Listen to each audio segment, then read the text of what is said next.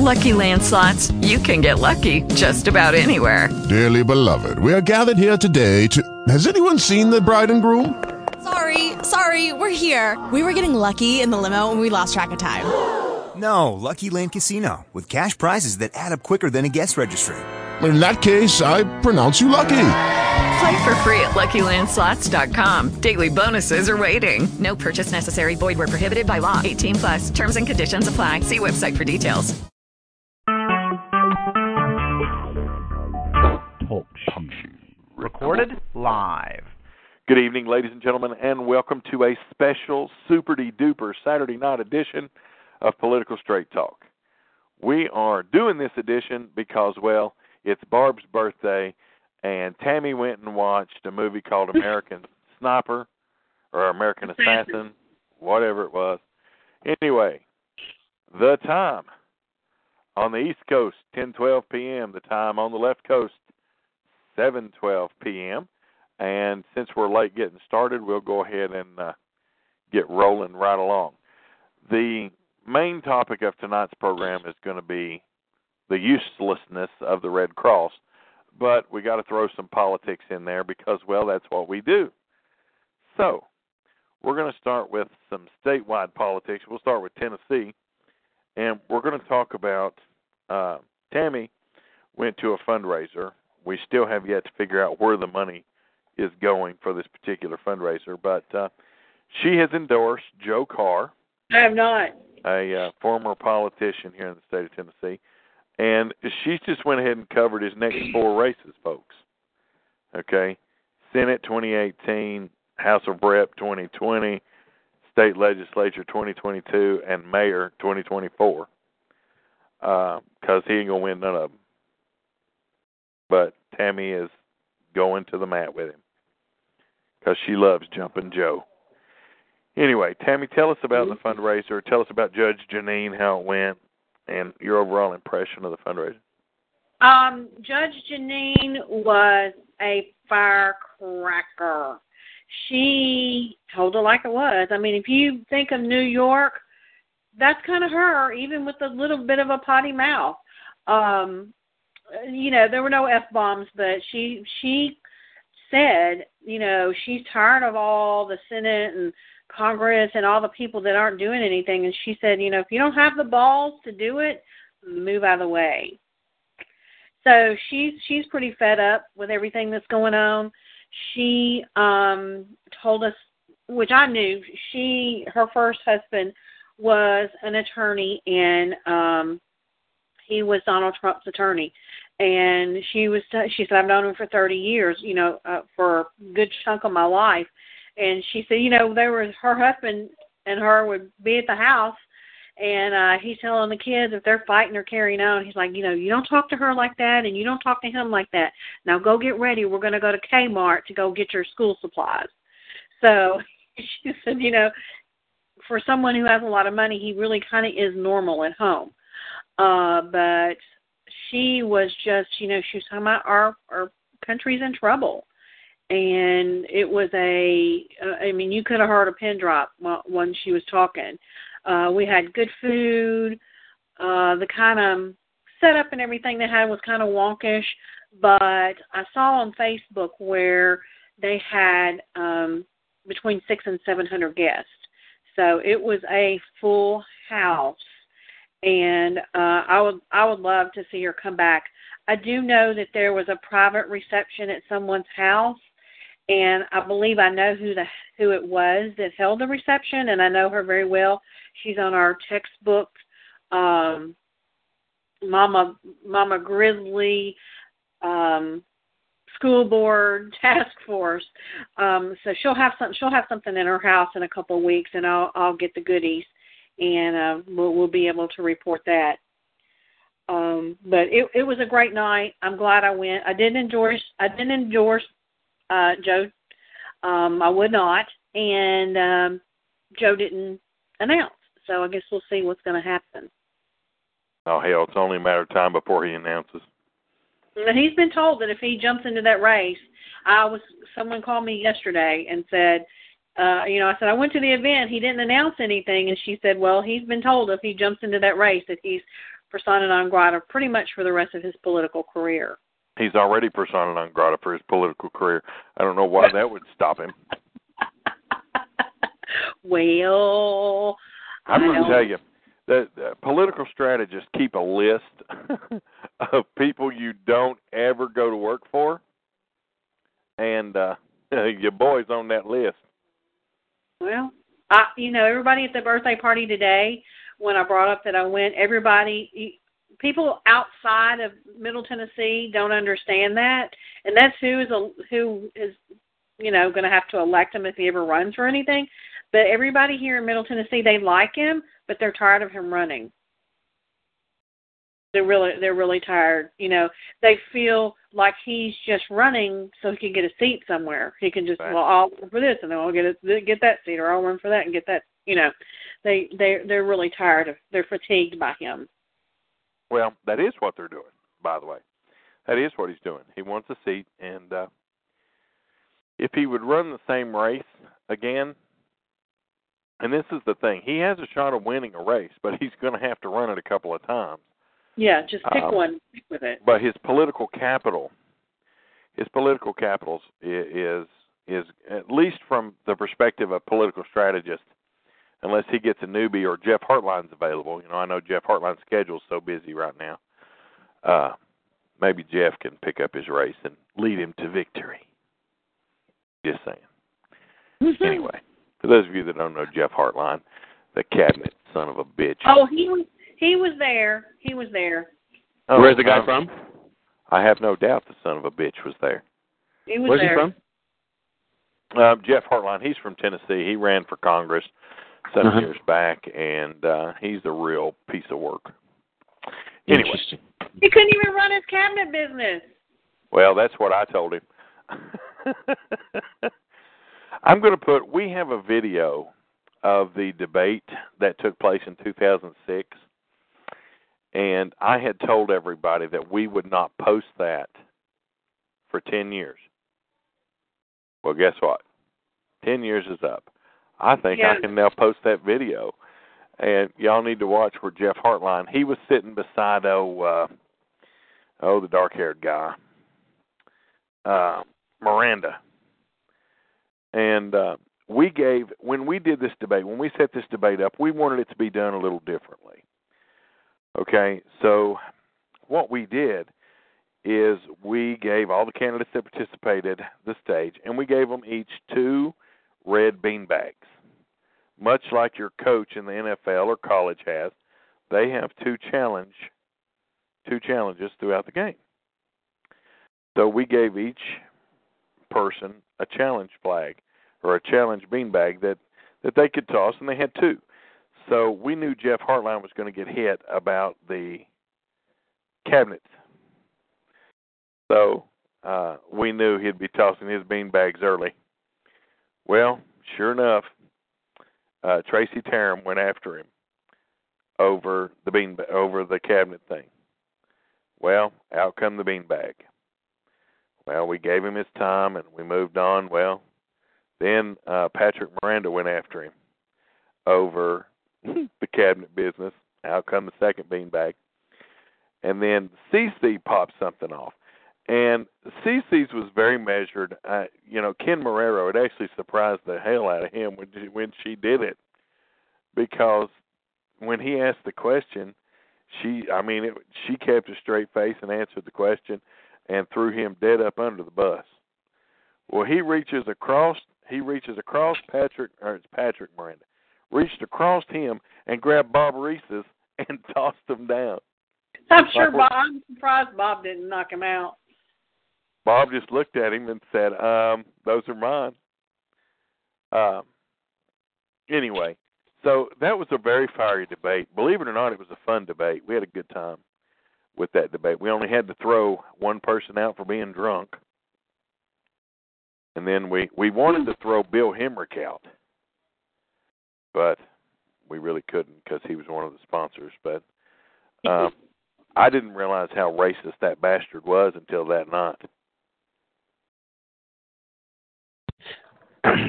Can you give us an sorry, this is Jeremiah Guthrie. I'm located in Northern California right now. Uh, I'm in a precinct seven eight four four in San Francisco.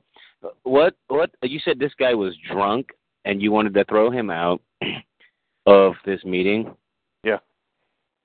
And he's a representative. He's in Congress. No, he was a no. He was a, he's just. Have you ever heard of the Upper Deck Baseball Company? Yes. He founded the Upper Deck Baseball Company. He is the one that created the now famous Michael Jordan rookie card. Anyway, he had he had helped sponsor this debate, and and I didn't know him. Know him. I'd interacted with him some, and the key was, you know, he had money to throw at politics. He just didn't know where to throw it. So we were kind of, you know, hoping to help go get some conservatives elected. And part of being the sponsor of this event was that he got a couple minutes to say something at the beginning. Well, fortunately, Alan Allen, and you may have heard him on this call from time to time, he was doing security that night. And mm-hmm. fortunately, he cut the microphone right as he said what he said, but I was standing next to him. And what? wow. It it was bad. It I had, can imagine. Had had the microphone picked it up, and, and it was about blacks and where blacks should be, but had the microphones picked that up, the news people would have picked that up, and it would have been a problem. And so, anyway, the debate itself was very fire. It was very good. Tammy, you were there. I mean, it was a good debate. Yes, I was. Um, and you know, we not bad for a bunch of amateurs that pulled that off, huh? But uh David Hall was the only one that didn't show up at that debate. And in hindsight, you know, I'll give David Hall credit for one thing. They stole my game plan to the T. I was so damn mad when I found out who was working for him. When I found out who was working for him, I was livid. Thomas was his campaign manager. And I'll have you know, I'm the one who gave Thomas his start. And that entire strategy that they used was mine. It's the one that I use to the nub. And he tells. So you're talking campaign strategy, right? Yes, sir. Okay. There's a a lot of Republicans now use a similar version of it, but and some Democrats. I know some conservative Democrats in the area that I've worked with, not as a strategist to help them, but um, I've given them pointers off the record because they're good people, good pro-life people, and you know I've said, hey, if you want to make inroads, here's what you do. But uh, anyway, it just kind of irked me that he used it. Most people would have come to me and said, hey you know, I'm going to be working for so and so, and and your five tiered bullseye strategy really appeals to this campaign. Can we use it? And I would have told him, yeah, but it just kind of irked me that he didn't come to me with it. It's common courtesy. I would have done it. You know, if if I if if I'm hijacking another consultant's work, I go to him and say, "Hey, I'm going to plagiarize this." And I give credit where credit's due, and I expect the same. Because you know, when I started in politics, nobody was using that. The grassroots get out the vote thing was still three and four years away when I started. And I guess you know, I guess I'm I'm not angry that he won. I'm glad he won. It just proves that that the strategy I'd been using works. I was just kind of aggravated that they they blew off everybody. And and they knew David Hall would not do well in front of the camera. And a lot of candidates, by the way, and this is something for y'all to remember, when you have these debates taking place and these candidates are waffling or don't want to show up or don't want to participate, there's only one reason and one reason only they don't. And that's because their campaign guy is saying, look, you are not going to do well. You don't look good on camera. You don't look good in an unstructured setting. Look at Obama. Obama was awful in unstructured settings. That's why everything around him, down to the number of strides he took when he walked into a room, was choreographed. So, and I know we're kind of going all over the place this evening, and and I do kind it's of pretty. apologize. It's pretty wild. I'll be honest. I I, I was. I, I love your the, how far out we're going though, because it, it's it actually it, it's necessary for us to gather, you know, all the uh, intricacies and the nuances that that are involved in in the overall um, picture when it comes to uh, uh, what it what it takes to be you know hold, to hold office and to become elected, as well as you know Well- to um, just impress your constituents. Right. It's very, it is a very detailed thing. As a matter of fact, and you know, I hadn't seen you on here in a while. It's been a while since you've been on here. But uh, It has. I know been. you've been on here before, but it's been a while. Anyway, uh, one of the things that uh, I encourage people, I'm going to encourage people to do, we're going to be doing a candidate school here on Political Straight Talk. It'll be done over a three day period, and it'll be about two hours in length each time. And I'm basically going to teach people how to be candidates. And you know, I'm not going to go. I'm going to go into enough detail that hey, you're going to know if you want to be a candidate or not, and if you have what it takes to do what needs to be done. But a lot of people think it takes millions of dollars, and I can run, I can run a successful House race, contested or uncontested, as far as a primary. I can run one a full race uh, with full staffing for right around a million to a million five. That's ad buying everything. So, and whereas that sounds like a lot of money, it's not. When you when you think about presidential campaigns or Senate campaigns, the Senate campaign here, our senator, currently sitting senator, has ninety two million dollars sitting in his, as they call it, war chest. So one point five is not a not a whole lot of money.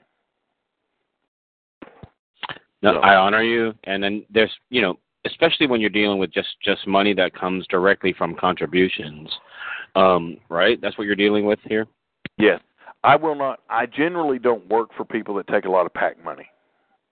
And if they do take PAC money, it has to be uh the PAC has to be on the up and up.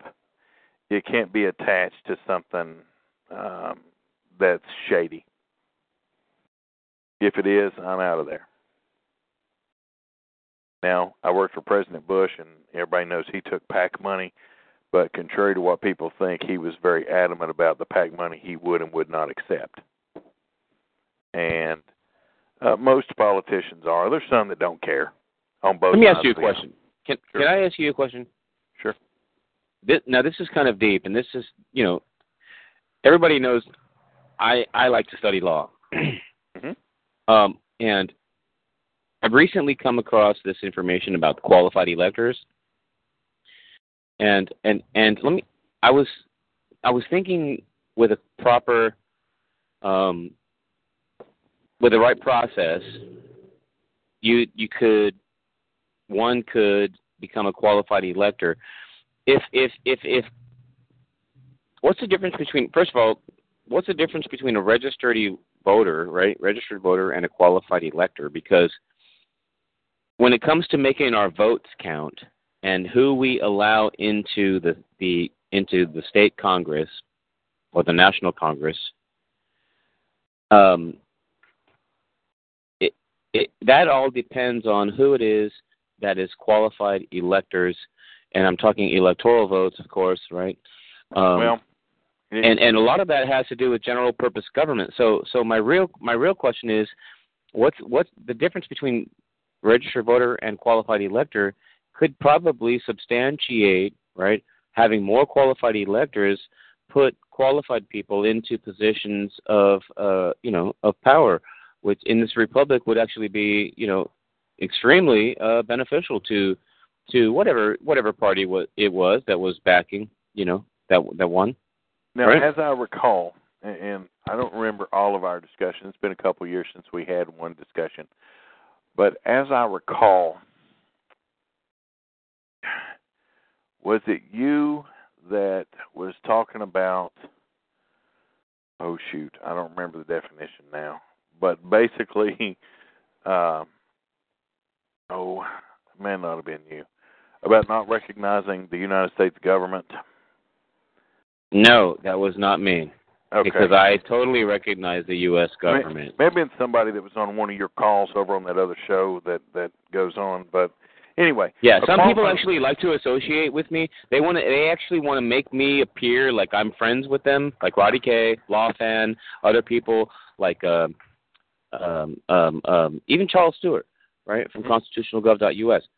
But the idea is that these people will actually attempt to like Charles is good is a good guy, but everyone else I don't know those guys. I don't know Roddy. I don't know Law Fan. All they do is perp me. Every time I come on a call, they perp me. They want to be my best friend. They want to act like we're in cahoots when I think they're my enemies. See, because I I don't have nothing in common with those people. Well, they've been over here a couple of times, but I don't. I block Yeah. them. I mute them when they Yeah. come over. Yeah, that's good. So, Yeah, here, Here's here's the the thing, thing though. With with with with with with my my question to you is is is strictly about the power of qualified electors, and and in a municipal construct, hmm right? You're dealing with qualified electors of of a supervisory character, right. and and that's general purpose government, and it doesn't really represent the local constituents Right. um, the re- every single individual re- uh, registered voter. So my question is, I guess, is there something we can do to make more votes count, or is that just a um, should I never even pursue that that area of discourse? Okay, a qualified elector versus a registered voter. First of all, for those of you out there, a qualified elector actually has 50 different definitions, depending on which state or commonwealth you are in. Okay, so that's problem number one. Um, a and and I'll just kind of give you one that that I'm aware of. But a qualified elector is any person who is 18 years of age, a United States citizen, and who has regis- has resided in the state at least 30 days prior to the next preceding election, uh, or 30 days preceding an election. Okay, in which they want to vote, obviously. Now, registered voter, obviously, same criteria, except for you go put your name and get a voter registration card. So that's the difference as I understand it. Now, to answer your question, do I see them, would it garner more votes using a qualified elector? The answer is yes. Because then people wouldn't have to go register to vote. However, I think it opens it up. That would put the onus upon county governments to make sure that every person above the age of 18 was on a roll somewhere when voting day comes. Okay, so Right. you know I kind of like. I totally idea, grasp what you're saying. And then part of the part of me does like the idea, and part of me don't. Because one of the things that that here on this program that we talk about a lot is the fact that less than you know forty percent of the population is currently voting. I don't believe they feel motivated. They have no motivation. Why should they vote? They don't even. They're not even really necessarily parts of the community. You know, uh, they don't feel accepted. They don't feel appreciated. Well, I mean, look at Tammy. Okay, we love Tammy here on this program. Don't get us wrong, but Tammy's like the redheaded stepchild. Okay, nobody wants her around. She smells funny when you're with her in person, um, and she don't go vote much.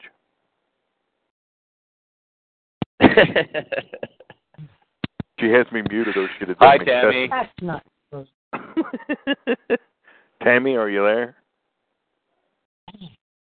Tammy's like, I'm not even listening. She's probably watching live PD. Sounds about what she's doing is watching live PD. Forget the fact that she's on a program where she's a panelist and should be ready to talk. But anyway, you she are right. muted you as I would with that kind of talk. Barbara Hush, just because it's your birthday. By the way, everybody wish Barbara happy birthday. She's 92 Hey, years strong. birthday. How many years? 92. Thank you. I have I Whoa. have no life. Really? That's No. amazing. You sound great. That's She's why in I'm her on. 70s, we think. That's why I'm. on- How old are you, Barbara? Seriously. That's why. Barbara, How old am I? I'm not going to tell you that. well, we know you're above 70 and below 80, No. so spill it.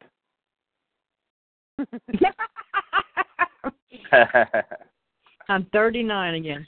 No, that's what my grandmother used to say. I'm 39 and 39. holding. 39 I think- again. I told my grandmother, I said, Mama, you can That's only right. hold 39 so many times. 39 times 39 ain't cutting it. When she finally passed Well- away, she. Let me ask you this: Bar- Is it Barbara? Right? I'm afraid What's to your name? birth- What's Yeah. her name again? Barbara. Barbara, is, are you? Is it? A, is it a Barbara. capacity thing? Why don't you say? Tell us your age, because I'll be honest with you. When as I get older, right, I feel like I get more and more in tune with reality, and and and when I get up to the to the seventies, I hope to be extremely in tune, and and I think that that should qualify me even more, uh, especially as someone reputable in my community uh, and so would would put me in a position, uh, advanced position, especially politically speaking. You know, so I think I would be proud of who I was and and and whatever age I was. You know, so that's why Dude. I'm asking. I mean, you see, you're on this call, so it's it's kind of important. Well, Well, the problem is her birth record was I was burned up in the fire that of the Alexandrian Library back in um what was Would you let her it? answer? Hold on, let's let her answer real quick here. Barbara, how do you feel about my question? Is it okay if you I- answer? I worked I worked on the Nixon campaign, so That's about as much as we're getting out of and I her. couldn't vote then. I'm a, And Wow, I that's could not huge. vote then. That's huge. So okay, that makes sense. And you know what? I appreciate you sharing because I feel like a newbie here now that you said that, Wait, and it makes me Nixon feel a lot more Well, humble. I tell you what, why don't we just why don't we Mark, tell him how old you are. Me? Yeah.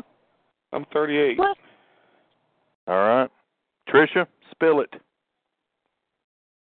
So what? How old you are? 67. You say sixty seven? Sixty-seven. That's a young ass. That's Seven. very young. Excuse my French. Very young. You say fifty or sixty? 60. 6, 7. Dang. I young know I- lady, calm calm down, young lady. Okay. Calm. Tammy Tammy is what, sixty four? Okay.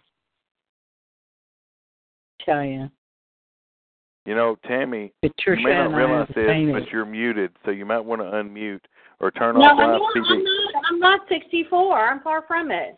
She's 82. Oh. I noticed you come unmuted for that one. Well, guess what, guys? I'm 43. I'm I- again. I'm the only. I'm. I want to honor you all. I want to let you guys all know that I'm here listening. I'm going to back out of the call. I yield the mic, but I just want to let you know I'll be listening, and I appreciate all your time tonight. Okay, you guys are great All right, people. Thank you. Keep it moving. by the way, Yep, I'm baby yielding.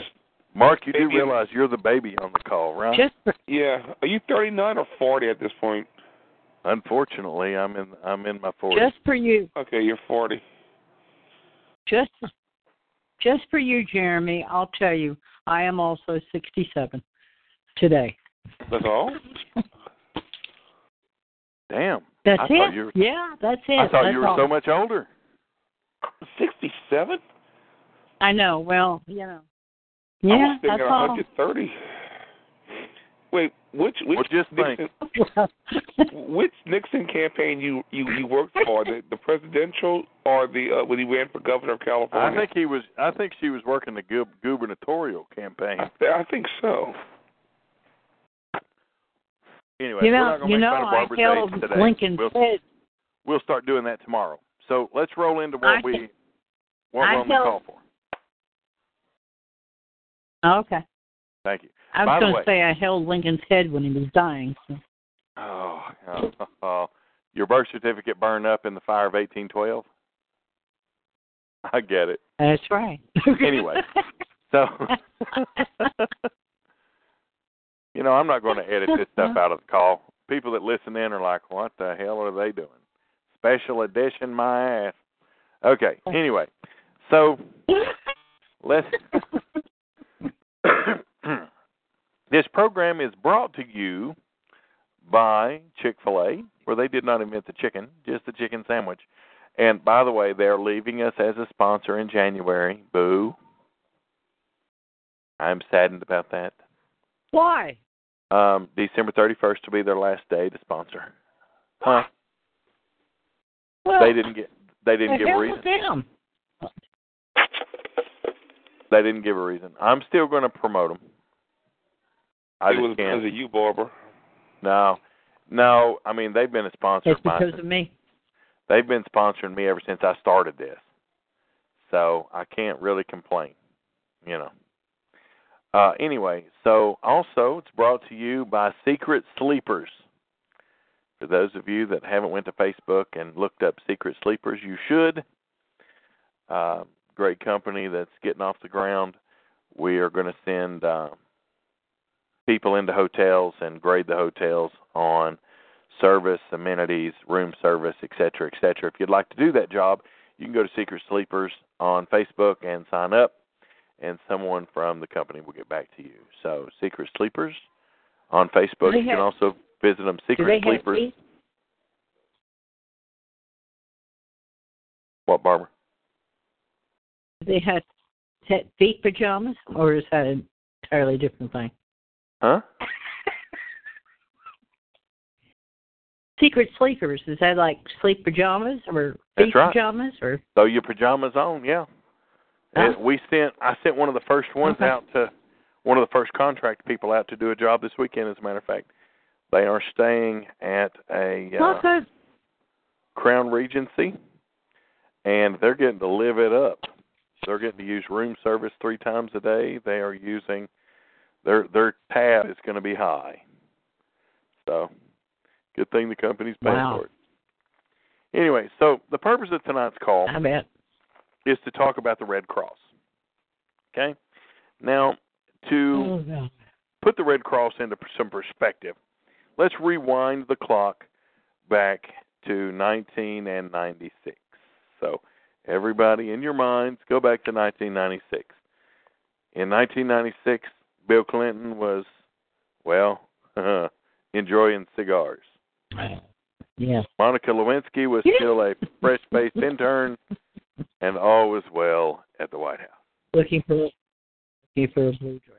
Okay? Wait, I- Monica was enjoying cigars as well.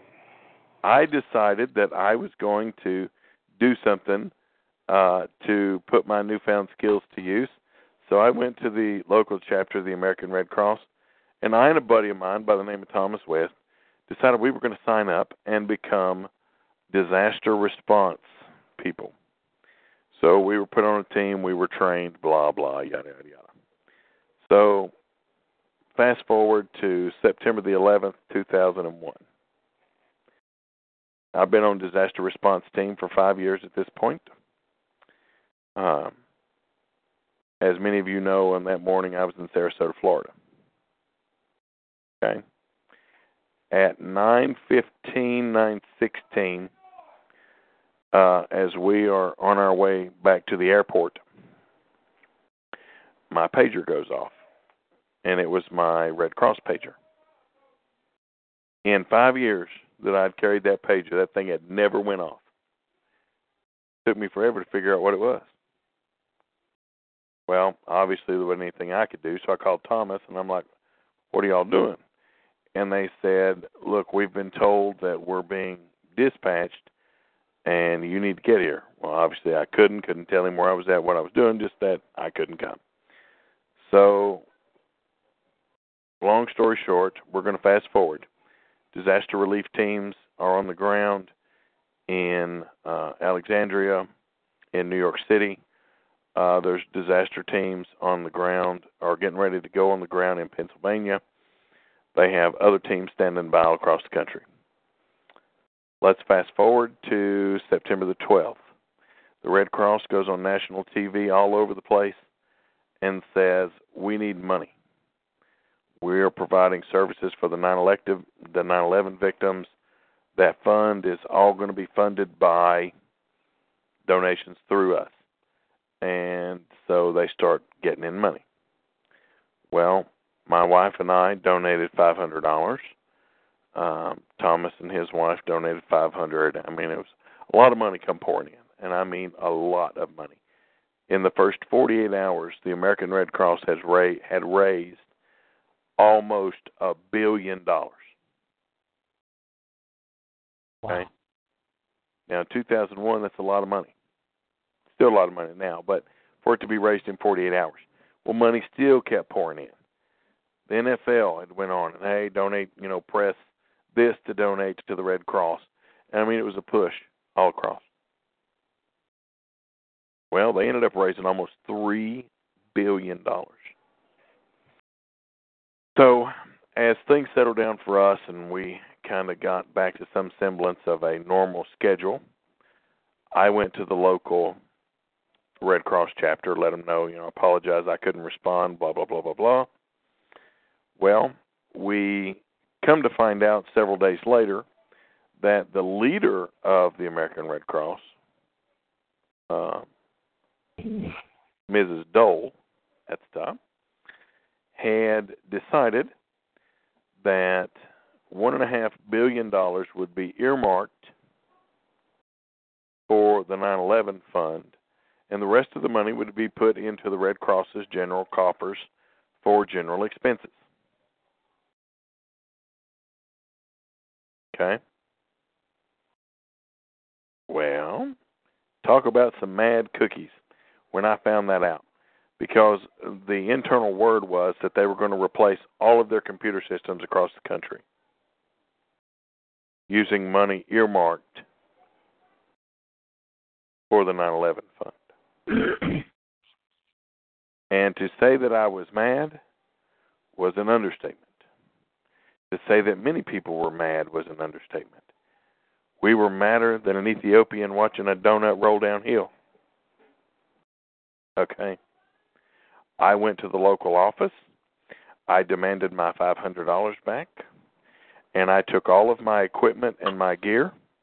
I laid it down on the counter, told them to give me a receipt for all the stuff that I had turned in, and that I would never, and capitalize the words never, donate one more drop of blood, one more equity minute, one more dollar to any damn thing they ever did. After some teeth pulling and threatening to go public and raise teetotal hell, I got my $500 back. Most everybody in Greene County that donated got their money back. It got so bad here in this area that the Red Cross to this day has no blood contracts here. In East Tennessee, the Red Cross has zero, count them, zero blood contracts here. They were dropped and picked up by Medic, if anybody knows what Medic is. Uh, Medic has all the blood here.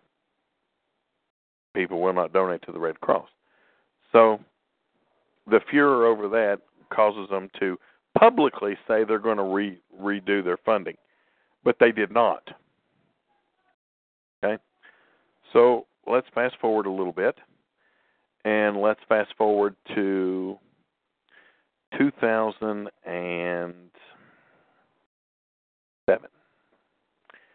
Here in my area, tornadoes hit. Okay? I'm currently sitting in a house that the tornado decided it was going to move a half an inch.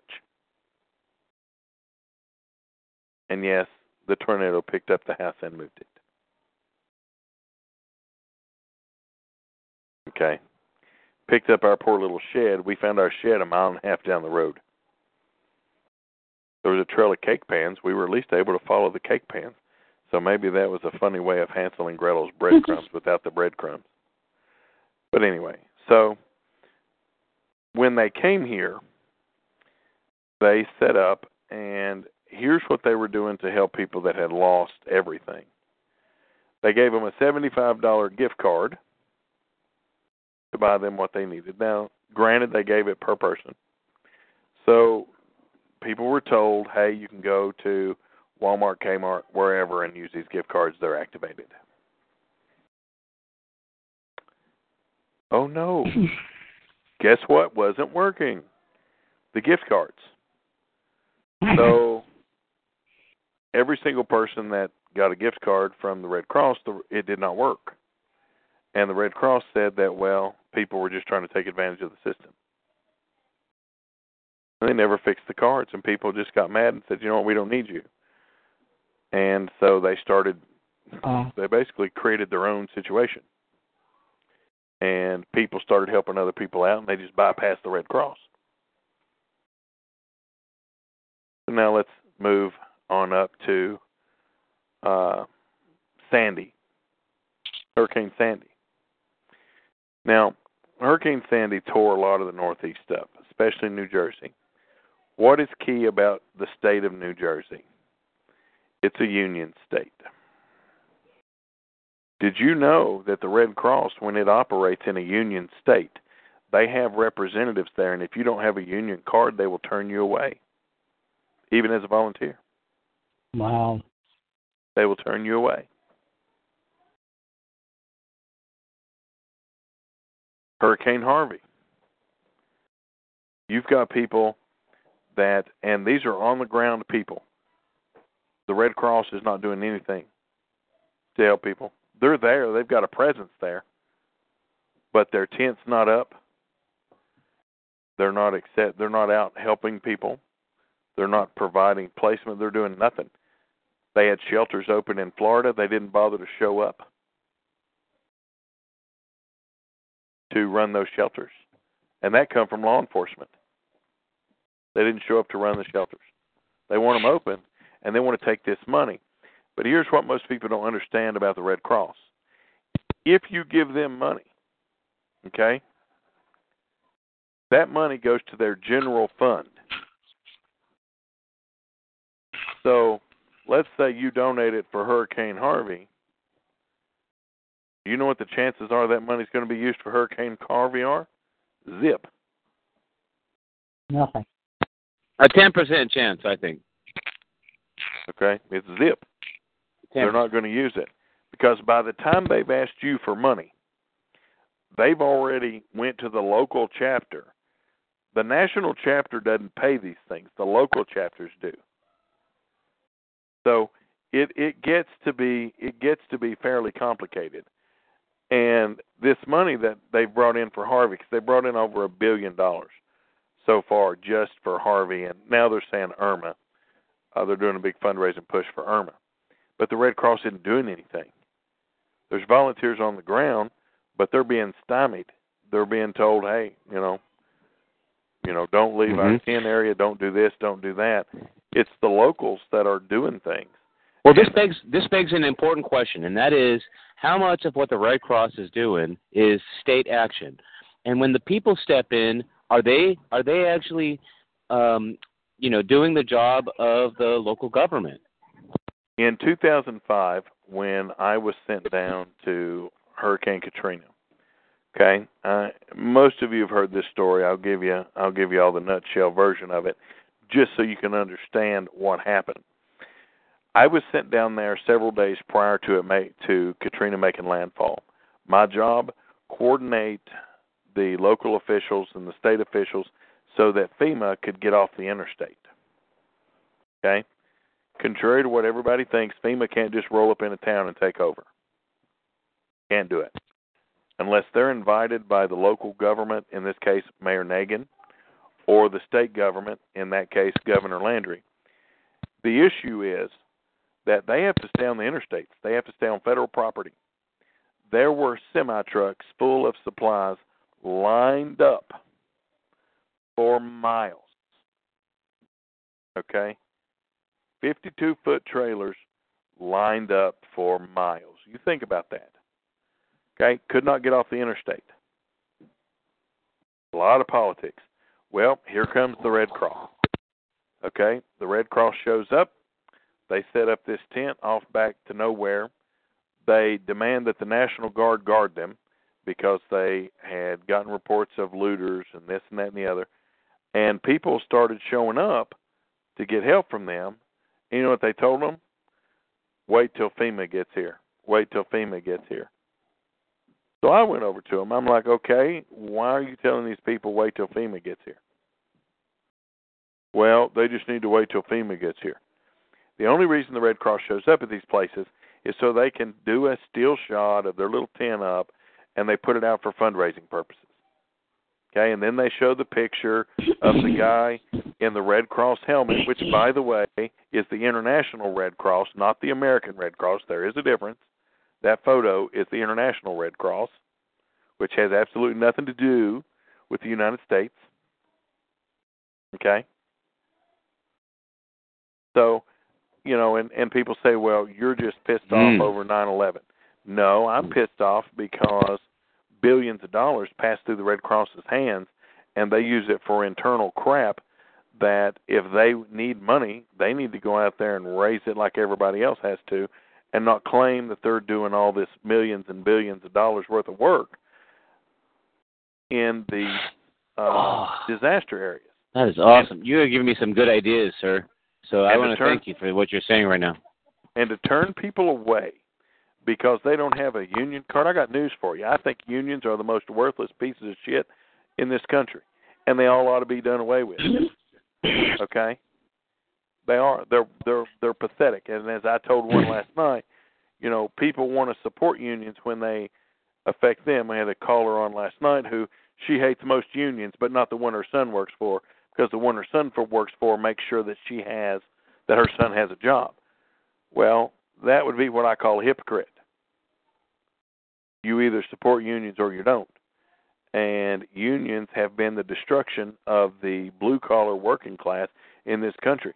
And if you want to know why little Johnny, who doesn't want to go to college or who can't go to college, can't go out here and get a damn job, you go thank the unions for that.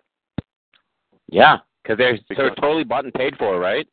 I mean, think about that. That's huge. That's the issue. And I gave up a perfectly good job, you know, now that I'm, you know, later in years, it's probably wasn't the, the best of jobs, but it was a grocery job, uh bagging groceries for a, a company called Dominick's out of Chicago.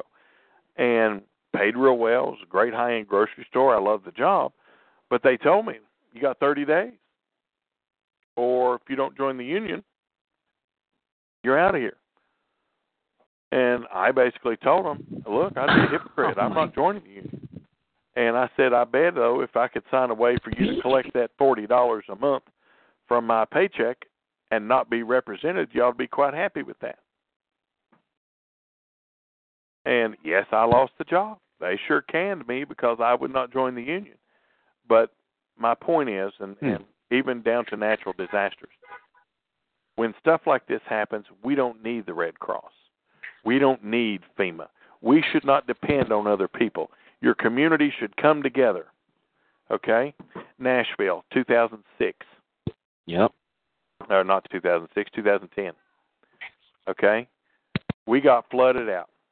Now, praise the Lord. I was on top I was on top of a hill, but my uh my, my councilman and, a friend of mine, his house was it came up to his door and we're out in the road in front of his house trying to keep motorists from going down this road and when they would because they would get mad because we was trying to stop them i had a rope tied around me water running everywhere we'd have to swim down there and get them and then swim back.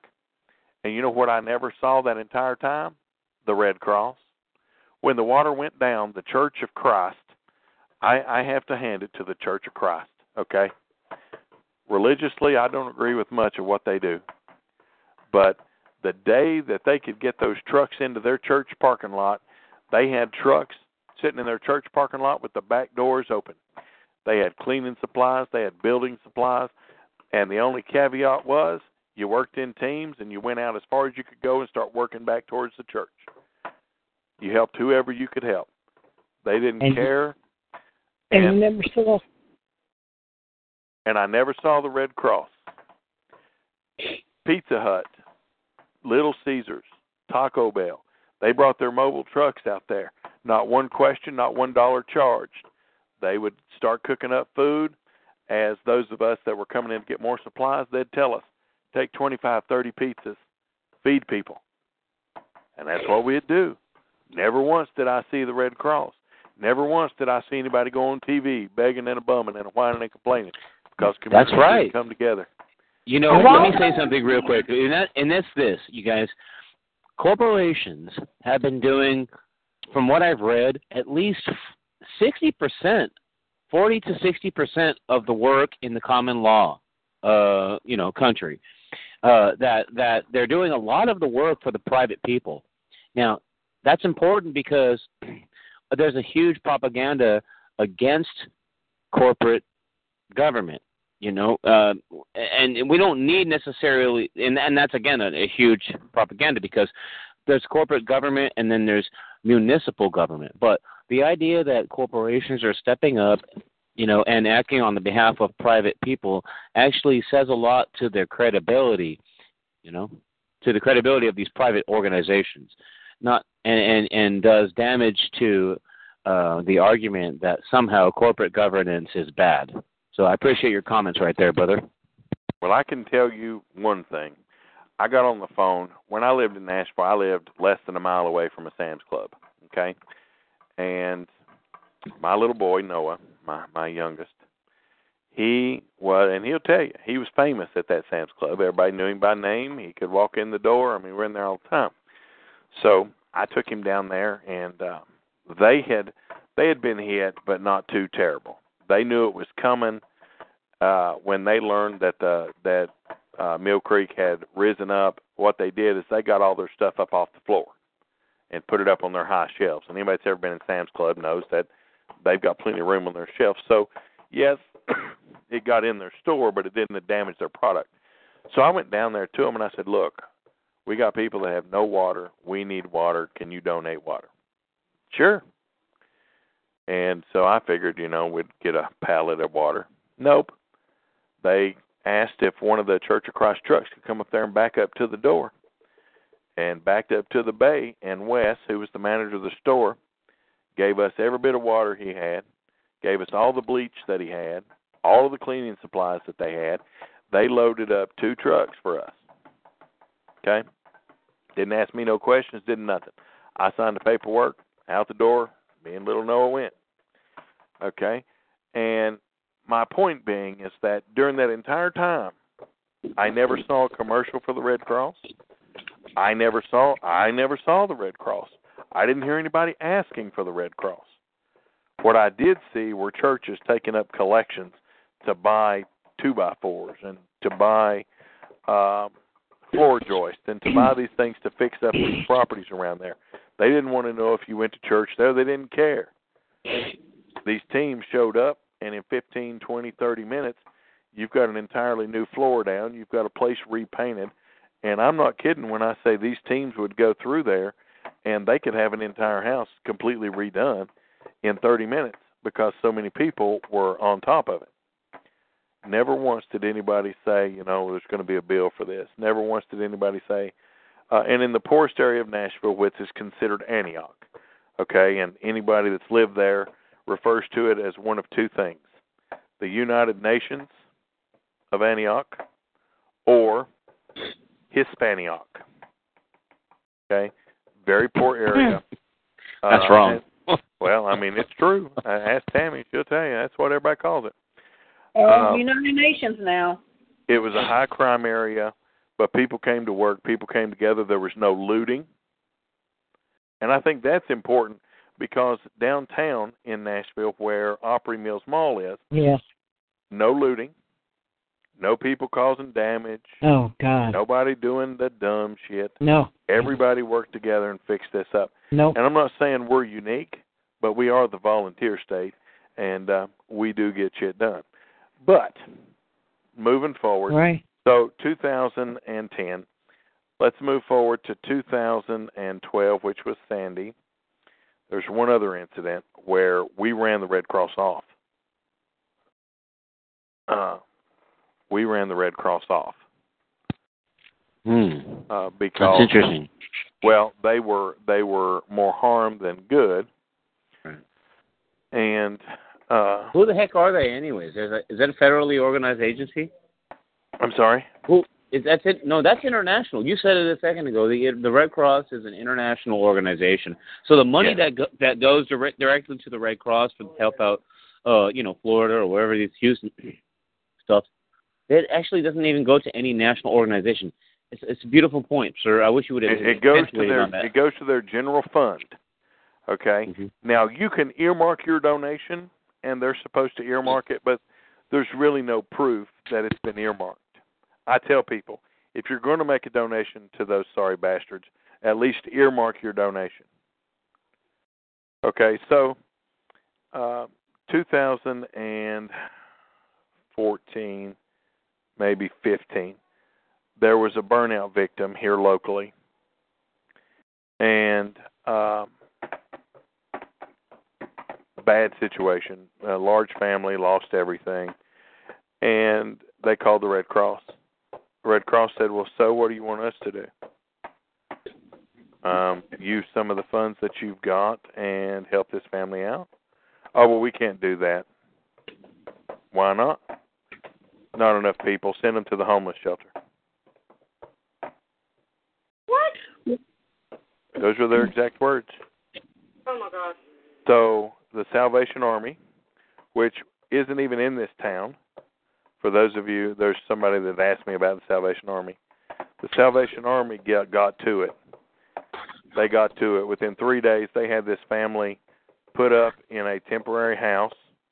They had agreed to pay the rent on the property for six months. They had everything of theirs replaced beds. They went and talked to uh, GE, got all their appliances replaced, went and talked to Roberts Furniture here locally. Roberts Furniture supplied them with bedroom suits for all the children, bedroom suit for the adults, living room suit, kitchen table, and some outside furniture. Not one penny was ever asked for. But I'll tell you what happened when it went public that they'd done that. Guess what? A lot of people went and did. They went to Roberts Furniture, and what they do? They bought new furniture.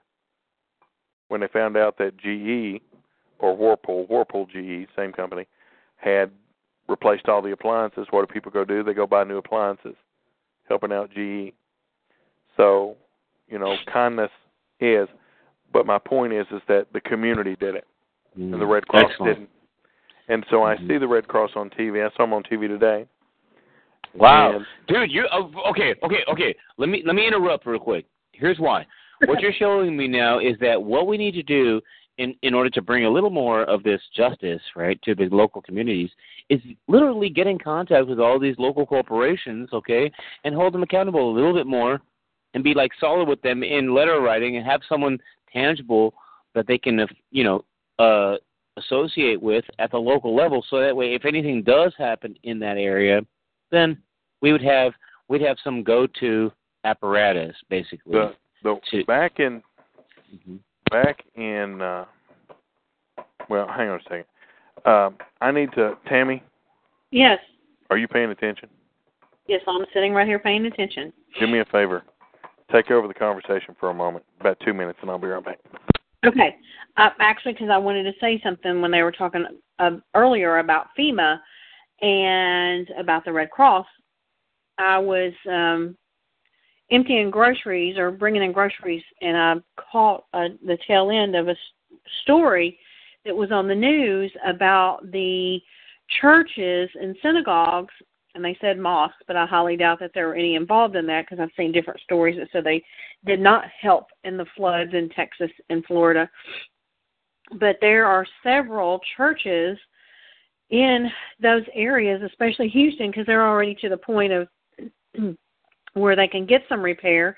Uh, that the FEMA, because it's a church, will not help restore their sanctuaries. Where these Hmm. churches Right.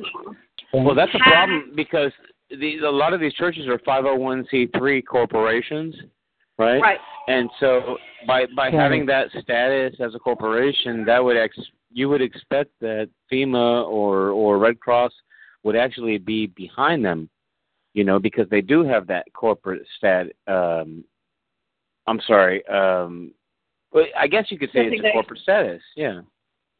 It's a designation. Yeah, and I mean they they more so than some of the other FEMA and some of the other things helped the people during the flood, and you know they fed them and they clothed them and they housed them, and they're asking now for FEMA help to help restore from you know the floods and the hurricane, and FEMA's not going to want to do it. FEMA is really kind of saying they're not going to do it. they won't because it's considered recognize they can be construed as recognizing a certain religion FEMA has always made it a practice not Yeah. to redo churches. They will not rebuild churches. There's ways around it, but as far as directly handing the church money, they ain't gonna do it.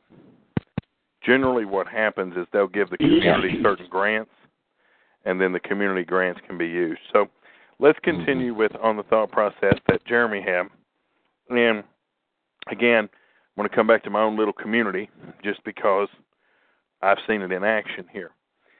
Um, there's a program that the government gives block grants for called LIHEAP, Low Income Heating, Energy, and Assistance Program. And basically, hmm. what that means is if you heat your home with gas, coal, wood, electricity, whatever, and you meet certain income requirements, you can apply for assistance from this program, and usually you'll get anywhere from four hundred to five hundred dollars a season to help you with your expenses. Okay, so if you have electric, they will call the electric company and put a five hundred dollar credit on your account. Okay, uh, if you've got coal, they'll buy you five hundred dollars worth of coal. If you've got wood, they'll pay for five hundred dollars worth of wood. Okay. And what we were finding as we were, as we, because I helped administer this program, what I would find is that I had a lot of repeat people. Okay, and they would come to us, or they would go to one of the churches that gave out money for heating and, and different things, but nobody was interconnected. Nobody knew what the right hand was doing from the left hand. So I got together with them. We called a, a meeting, and I said, "Look, why don't we create a system that we all tap into? Let's put in there the people that we're helping, and that way we can see who's using these services." We did that, and, and the first year we found that nearly 50% of services were going to the same people over and over and over and over and over again. So we all got together and said, okay, here's the amount we're willing to help each year with each family, and we're not going to exceed that. That did not apply, by the way, to food banks. It applied to cash assistance or direct assistance about other things. Well, mm-hmm. as we implemented that, we found that not only could we save resources across all of the different ecumenical services, but when something came up, we were able to get everybody in one room. And we knew what everybody's resources were. So those that had the deepest pockets, we utilized their resources first. And we all worked together in tandem during the during the tornadoes, during the flood. In 2003, there was a flood here that wiped out entire areas. Okay, wiped out our bridge that comes across the dam here over into my area. Knocked the bridge completely out. That's the only way in here, unless you go way out of the way. Um, we didn't have the Red Cross. We didn't ask for them. We did it ourselves. And people that couldn't afford, we used the ecumenical services. We used the churches. Everybody came together. And that's the point. If people will work in their community and get to know their community, you don't have to be a church goer in San Francisco to know what services are there. You don't have to be a church goer in Delaware to know what services are there. And when the time comes, put on your boots and go to work. And that's how you make a better country. And that's how you get people more involved. And that's how you get different elected leaders. And people are like, only you would be able to can to put it to where elected leaders. But it's the truth. Right. No, it is the truth. And you know what's interesting about what you're saying is that as we organize at the township level under common law, um, we take more and more responsibility for our local communities. I think not not enough people are recognizing the differences between general purpose government and local government. I mean, despite the fact that we have home rule, which which generally organizes government under a certain demographic of autonomy, right? Um, there still is that lack of of of judicial prudence uh, as it applies to the local government, because most of the organizations are authorized under state law, and and it's all bound by statute, and so therefore uh, you won't have private organizations sprouting up and jumping up to actually accomplish certain state tasks or, or goals that would predominantly be considered state state functions. You see, because of the statutory scheme and and the limitations that. that well, because of chart, it's called charters, and because of state constitution, state mandates, state. Yeah, I, I mean I understand that, but the only way that you're going to change that because there was a time that you didn't sit around and wait on the government. there was a time that by the time the government got around to you, this problem was already solved. And we we have created this problem, and everybody gets mad at me when I say that. But the truth is that Mark, Barbara, Tricia, Tammy, me, Jeremy, uh, Roddy, whoever, has created this problem. And we may not have directly done it, but we indirectly did it by not getting out there and by not making our voices heard and not making other voices heard. So everybody has become apathetic and they don't get out and do anything. It's, oh, well, the government will take care of it. Oh, well, it's not my place. Or, as one said last night, Right. why should I get out there and bust my hump? Well, that's Well- easy because you're a United States citizen, and if you want to keep your country, well, you got to damn well protect it. Well, well okay, okay, let me let me let me let me let me let me uh, do something real quick, and let's get consensus, okay? Because as you know, in the political scheme of things here in America, not just locally but also nationally, consensus is a huge issue. So we don't we don't need to get consensus that that that eh, that you know on a national scope. We need it on a community from a community approach. If you, so the idea, you win it, the idea, a, sir, m- let me, if you don't mind, just giving me the latitude necessary to get make my point, and then you can respond. Um, that the actual uh, ability of the local community to address the issues lies in in in in their ability to to um, um, embody the the you know the the necess the necess- necessary um, um, effect. In other words, the necessary actions, right, that it takes to actually do those things that the state would normally do. Since most people are are are, are a function of the welfare state, they actually act, operate underneath of all of that. Not too many people are thinking on your on the level you're thinking on. So so there's a certain level of there's a there's a gap there's a learning curve and and uh, unfortunately nobody really understands um, how to really apply local governance you know so so what i'm saying is that uh, through a proper organization of local governments we would actually be able to address these issues that that we rely so heavily on by the red you know from the red cross or whatever or from these or from fema like you mentioned previously. You know it's about a local accountability. And and the more like like you sound extremely accountable. Like you could be important in your local community because you actually know about local accountability am i wrong am i far off no.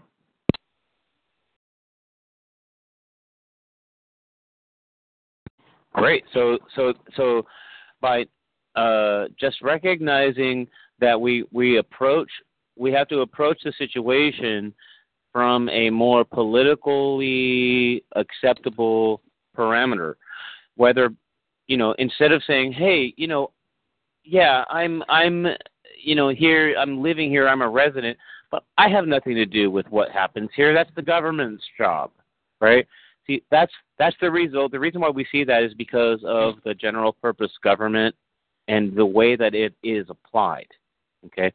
If if more people got involved at the local level and i'm saying that in a very general sense without going into detail okay we would be able to accomplish a lot more goals and quicker too um you know not just not just criminal situations, but also these emergency situations that that actually uh, demand uh, action by the local people. Sorry, go ahead, sir. No, you're fine. I I agree with what you're saying. Okay, let's bring everybody else in on this. So, whoever wants to comment, you're up.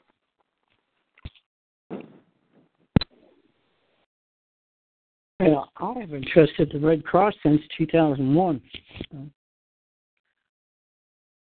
I don't think I've ever dealt with the Red Cross. Salvation Army, yes, but not the Red Cross. Now that I know that, I won't.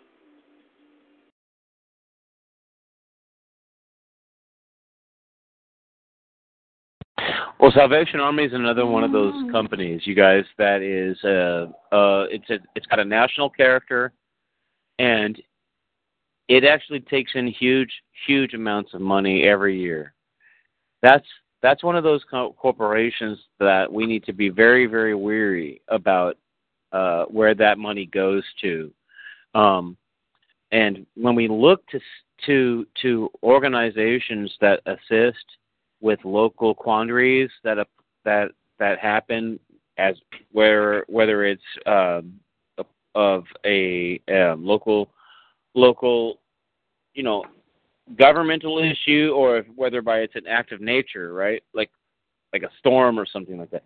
We still we don't need to necessarily think in terms of um uh the you know these nationally organized corporations. Even though they they like i'm not going to discount the fact that walmart and and and huge corporations actually feed people in, in their again they're private corporations. They're doing most of the work okay but we we should still at least acknowledge uh, and try to bring you know challenge the local constituency to to step forward and take responsibility. I yield.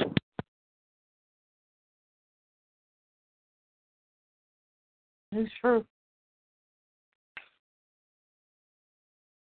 All right. Any other comments on the topic?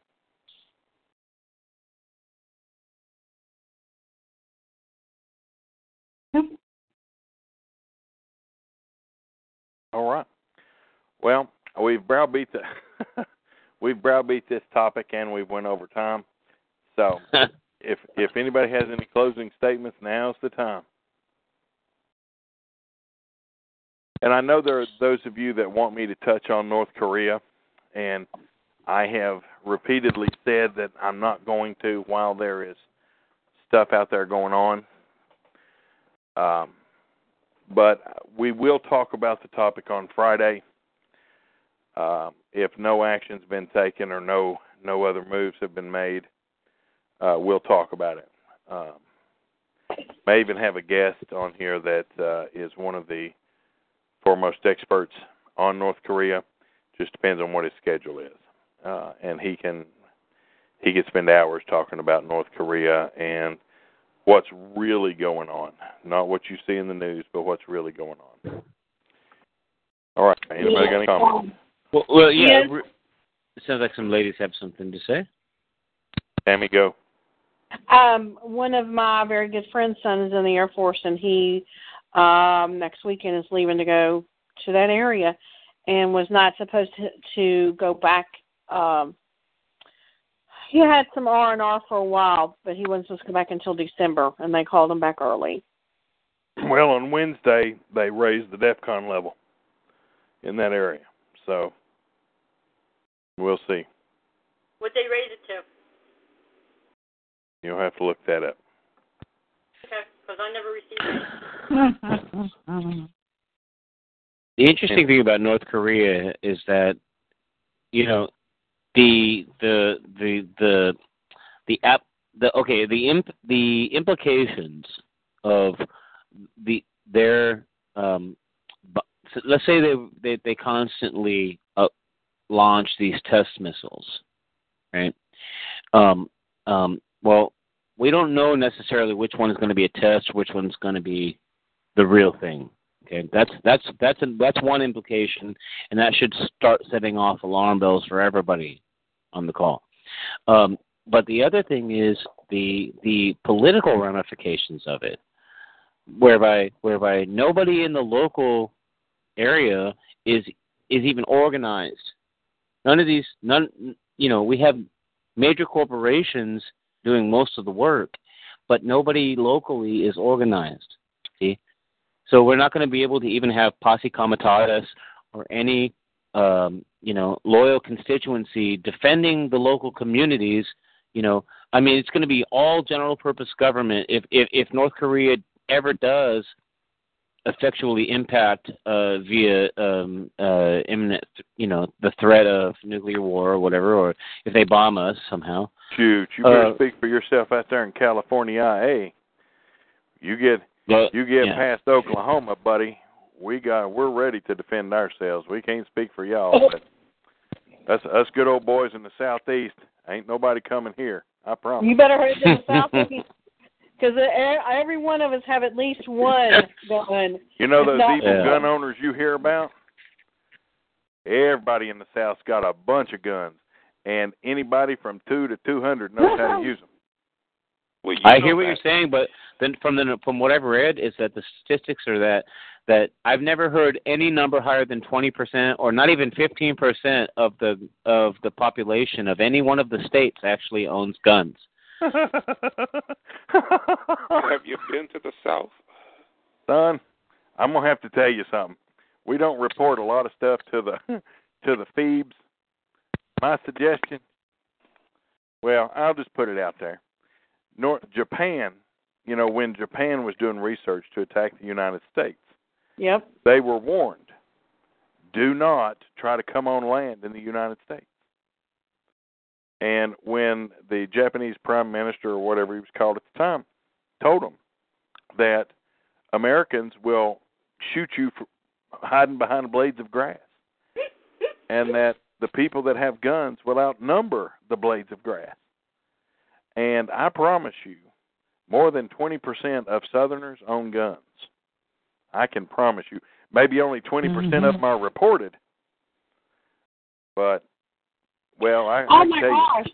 Barack Obama Good- being good show. president shot gun sales through the roof. I know just in Murfreesboro, which is south of Nashville proper, they have themselves at least four four gun stores. At least. Well, I, I'm just going to say this: they might they might get California, Oregon, Washington. They might even get Nevada. They ain't getting nothing else because we all own guns. Well, now wait a minute. The the northeastern part of the country, yes, they might they might get down as far as Pennsylvania, but they ain't getting nothing else in this country. I promise you that. Right. 'Cause That's exactly what we need. Yeah, I'm gonna I- get I'm going. Just, I'm just telling you, Yeah. there is there are militias, there are state militias in most of your southern states. hmm They call them state guards, um, Civil Air Patrol, the state guards, those type things. You've got those, and they do they do. They're loosely connected. They they could do well to be better connected, but right now they're loosely connected. And I do know that there's been an uptick recently of trying to bring a lot of those together. So, yeah, some of it, if something ever happened in this country, it might take them a few days to get organized. But we have learned offer some good old boys a pack of beer for every terrorist they kill. It'll be over in two, three days. A lot of mm-hmm. beer be sold, but it'll be over. Mm-hmm. Okay, somebody watched the replay of the uh, remake of Red Dawn recently. I didn't watch that remake. I wasn't interested in the remake. Well, the, Let the me- remake's about uh, North Korea, not the Russia. Oh yeah, I remember that. I remember reading about it. All right, hang on. Let me do the closeout, and then we'll do the after dark. Dark. Right. All right. I want to thank everybody for tuning in to this special super duper episode of Political Straight Talk. We uh, normally run Friday evenings, 10 p.m. Eastern Time, 7 p.m. on the left coast. I want to thank everybody for tuning in, and we'll be back next Friday again at 10 p.m. This program has been brought to you by Chick fil A, where they didn't invent the chicken, just the chicken sandwich. Have a number one large sized with a cherry coke today. And it's brought to you by the Wall Street Journal, the right news at the right time. And it's brought to you by Secret Sleepers. Go to Facebook, Secret Sleepers, and like us on Facebook and sign up so that you can go sleep in secret. And you get to sleep for free and get paid for it. That's even better.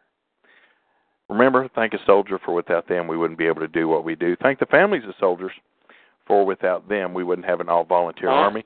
You've got to stand for something or you'll fall for anything. Freedom isn't free. And on behalf of Political Straight Talk, this is the Political Superman saying, have a good night, everybody. With the Lucky Land slots, you can get lucky just about anywhere. This is your captain speaking. Uh, we've got clear runway and the weather's fine, but we're just going to circle up here a while and uh, get lucky. No, no, nothing like that. It's just these cash prizes add up quick. So I suggest you sit back, keep your tray table upright, and start getting lucky. Play for free at LuckyLandSlots.com. Are you feeling lucky? No purchase necessary. Void where prohibited by law. 18 plus terms and conditions apply. See website for details.